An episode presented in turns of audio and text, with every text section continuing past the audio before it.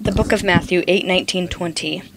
Then a certain scribe came and said to him, Teacher, I will follow you wherever you go. And Jesus said to him, Foxes have holes, and birds of the air have nests, but the Son of Man has nowhere to lay his head. This place of Scripture is directly tied to the fundamental command of tithe, which is the foundation upon which we are called to build ourselves into a spiritual house and a holy priesthood. The foxes that have a hole in the heart are false prophecies that are contradictory to the Word of God that a person trusts in. O Israel, your prophets are like foxes in the deserts. You have not gone up into the gaps to build a wall for the house of Israel to stand in battle on the day of the Lord. Ezekiel 13:4-5. The birds that have nests in the heart are thoughts that are of the flesh, that a person thinks that godliness is a means of gain. These are people that are these people have a corrupt mind and they resist the truth. Useless wranglings of men of corrupt minds and destitute of the truth who suppose that godliness is a means of gain. From such withdraw yourself. 1 Timothy 6 5. If following Christ, in our heart foxes do not have holes and birds do not have nests, then our heart is a stronghold for God, which gives God the proper grounds he needs to be our stronghold also. In other words, our being content with what God has allowed us to have means that we don't have a love for money. That's our nature of not being lovers of money or being greedy, which is the root of all good and is a seal of God upon our forehead, which is a protection from carnal a carnal mentality. Let your conduct be without covetousness, be content with such things as you have, for he himself has said, I will never leave you nor forsake you. So we may boldly say, The Lord is my helper, I will not fear. Our heart is a stronghold for God when we have the qualities of not being greedy or not having a love for money, which is the fear of the Lord, and so we behave then godly and we are content with that which God has allowed us to have, which gives God the proper grounds to be our stronghold. And so having a nature of non greediness is uh, being content and happy with what God has allowed us to have.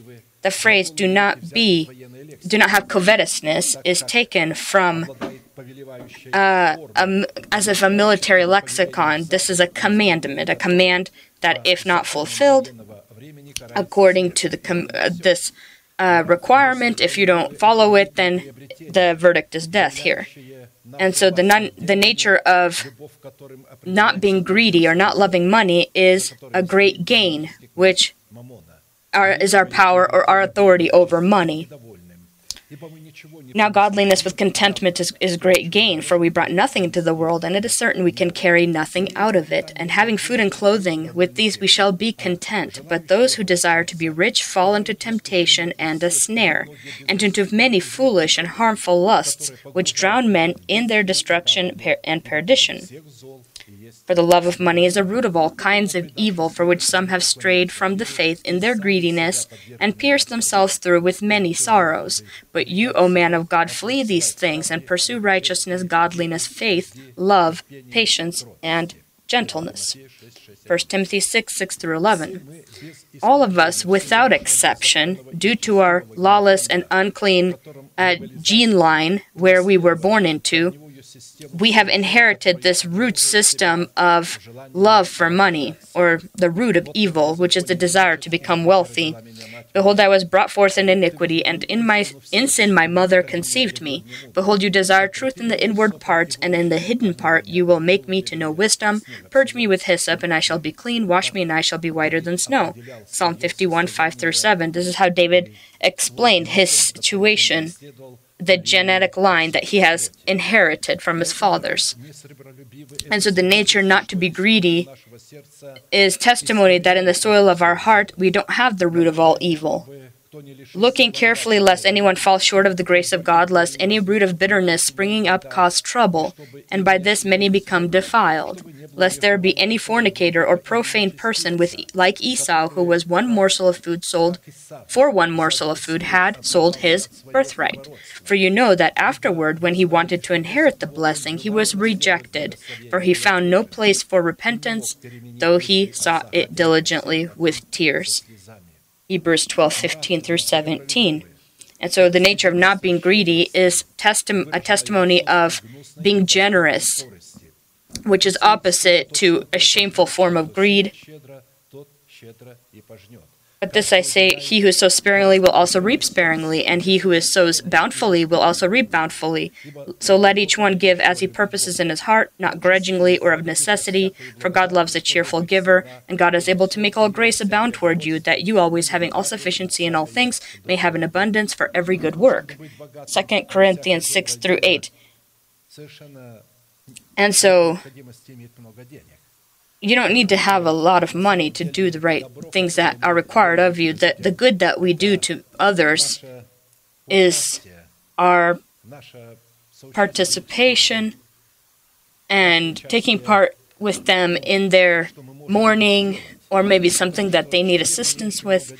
Sometimes a person who has a lot of money, yes, he has the ability to give them money, but not having uh, and not not involving his heart in any way in that help. I'm not saying everyone does that, but people gave. Uh, if you remember, Jesus said they gave from them much that they had, but this widow gave everything she had. She will not eat today. And so, when God gives wealth to his children, this is a special form of blessing where God wants these people to learn to do good. He tests them and to see how good they will do good with what he trusted them with. A tithe is God's holy part, but what remains, what remains, although it is not the holy portion of God, as to say, but we are his holiness. If you remember, everything that belongs to us also is the holiness of the Lord. And so we need to understand it like that. And we need to wisely then distribute what we have. Blessing will be upon us when we will be content, happy with what God has allowed us to have. To one, there's more, to the, the other, uh, less. It's not in how much you have, but being cheerful, being happy with what you have. You can have a lot and not be happy, but you can have a little and be happy. You know, all people who have wealth, and we're talking about a lot of wealth, a lot of money, they're not happy with what they have. They want even more money. They always say, they have this saying, you can't ever have enough money. The more you give, you can fill their house with money. They will say that's still not enough. And so, great wealth is God's faith that is abiding within our heart in the words of God that are eternal. Everything will soon be burned, but the words that we receive, these words of God, they are eternal. They are the ones that will help us keep ourselves from this bitter root of the love for money and will allow us to take control over that root. Right now, we will honor God with our tithes and our offerings, and we will demonstrate our love before Him. We will acknowledge His unquestionable authority over ourselves. This is a very important moment when we count ourselves dead to sin, living for God.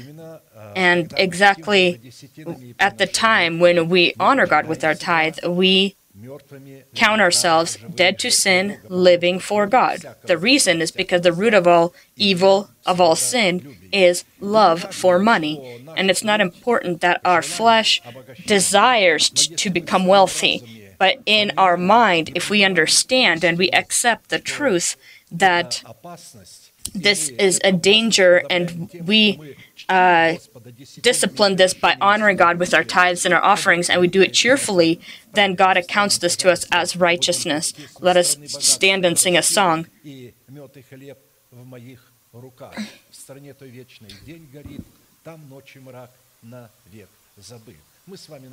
we together are in this wonderful city of God that we will be singing about, which is the Church of Jesus. Although it is here on earth, its uh, citizenship is heaven, and so let us God let God bless us in this honoring of Him and acknowledging of His authority over ourselves. Let's sing.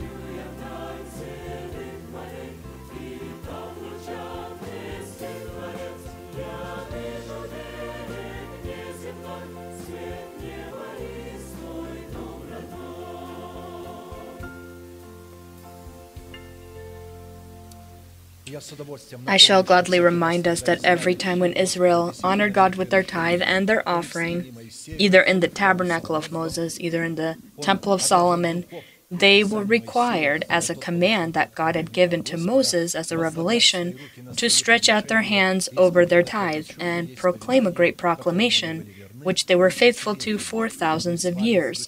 We are that same Israel. We're connected to the same roots. We're nourished by the same tree. We will do the same thing. Please stretch out your hand over your tithe and pray together with me. Heavenly Father, in the name of Jesus Christ, I have separated my tithe from my house and have brought it into your temple, so that you may have sustenance within your house. I do not give in impurity, I do not give in sorrow, and I do not give for the dead. I rejoice that I have the privilege to demonstrate my love and to acknowledge your authority. And now, in accordance to your words, I pray right now. May your heavens be open to me, and may your blessing come without end upon your redeemed nation. In the name of Jesus Christ. Amen. Amen. God bless you. You may be seated.